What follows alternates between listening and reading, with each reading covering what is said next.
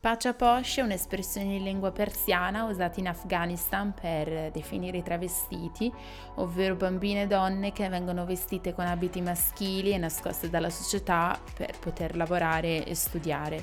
per avere quindi una vita che possiamo considerare pari ai loro coetanei uomini e soprattutto una vita dignitosa.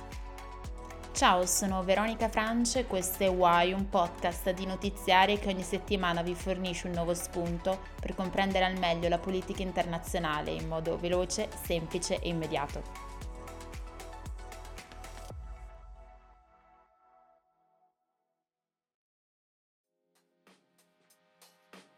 Le bambine si trovano costrette ad essere maschi, ad essere avviate ad un'attività tipicamente maschile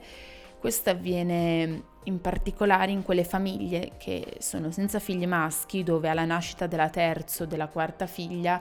la bambina viene educata come un pascia posh, ovvero come una bambina non considerata tale, ma come un vero e proprio maschio. Questo avviene in uno stato come l'Afghanistan, che soprattutto dopo la presa dei talebani ad agosto è uno stato in cui solamente agli uomini è consentito di lavorare, è consentito di studiare. Pensiamo ad esempio che qualche settimana fa i talebani avevano concesso la riapertura delle scuole, ma i fatti ci dicono che eh, è stata stata immediatamente rettificata questa notizia e questa libertà.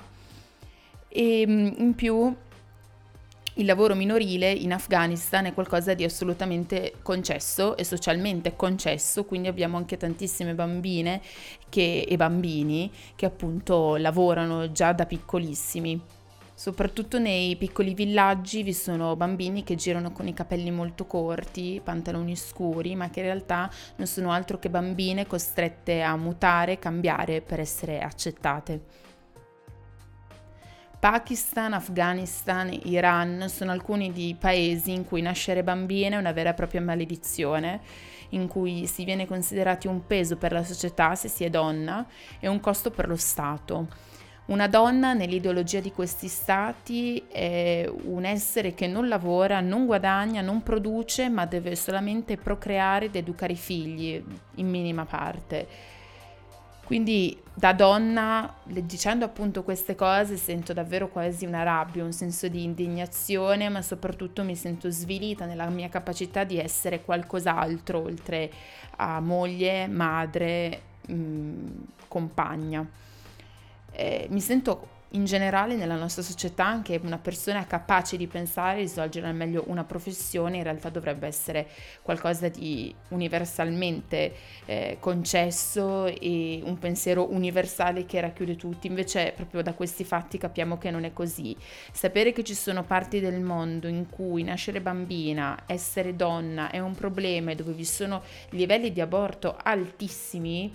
eh, non solo mi rattrista, ma ci dovrebbe far rendere conto che viviamo in una parte buona del mondo da questo punto di vista.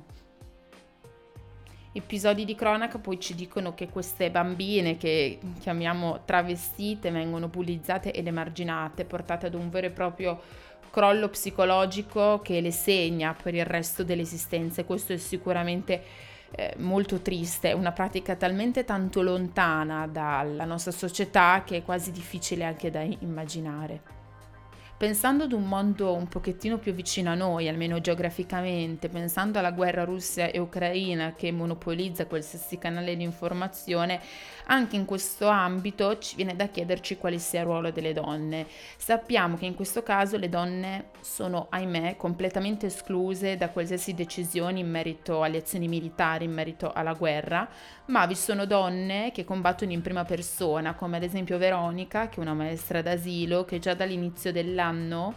eh, in Ucraina si preparava a combattere, quindi si esercitava, si armava ma nessuna di queste donne coraggiose, possiamo definire così, è presente nei lunghi tavoli dove le decisioni vengono prese. Anche questo è sicuramente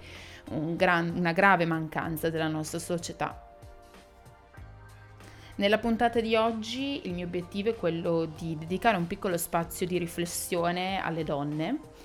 dare delle informazioni circa alcuni paesi che sono geograficamente lontani, culturalmente molto distanti da noi, come può essere l'Afghanistan, il Pakistan, l'Iran, ma dove queste aberranti quasi torture verso il genere femminile avvengono ma è anche comunque quello di ehm, essere vicine quasi emotivamente a queste donne che lottano per affermarsi e lottano per sopravvivere e che ci possono dare davvero una lezione ogni giorno. In scienza politica eh, si parla di un movimento chiamato femminista che vede il ruolo della donna come quasi un ruolo Uh, più, più, importante, un ruolo superiore rispetto a quello maschile, ma che troppo spesso viene giustamente declassato in numerose occasioni.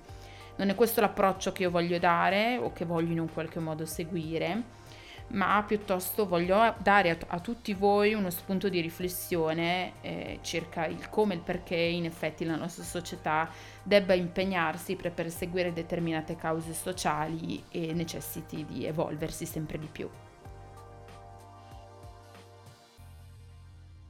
Why è un podcast di notiziare, la cura editoriale di Veronica Francia, Chiara Stampanoni, Alessia Airagli, Liana Pogosian e Dan Pedretti. Il tecnico di studio è Albert Cerfeda. Vi aspetto mercoledì prossimo per un nuovo episodio.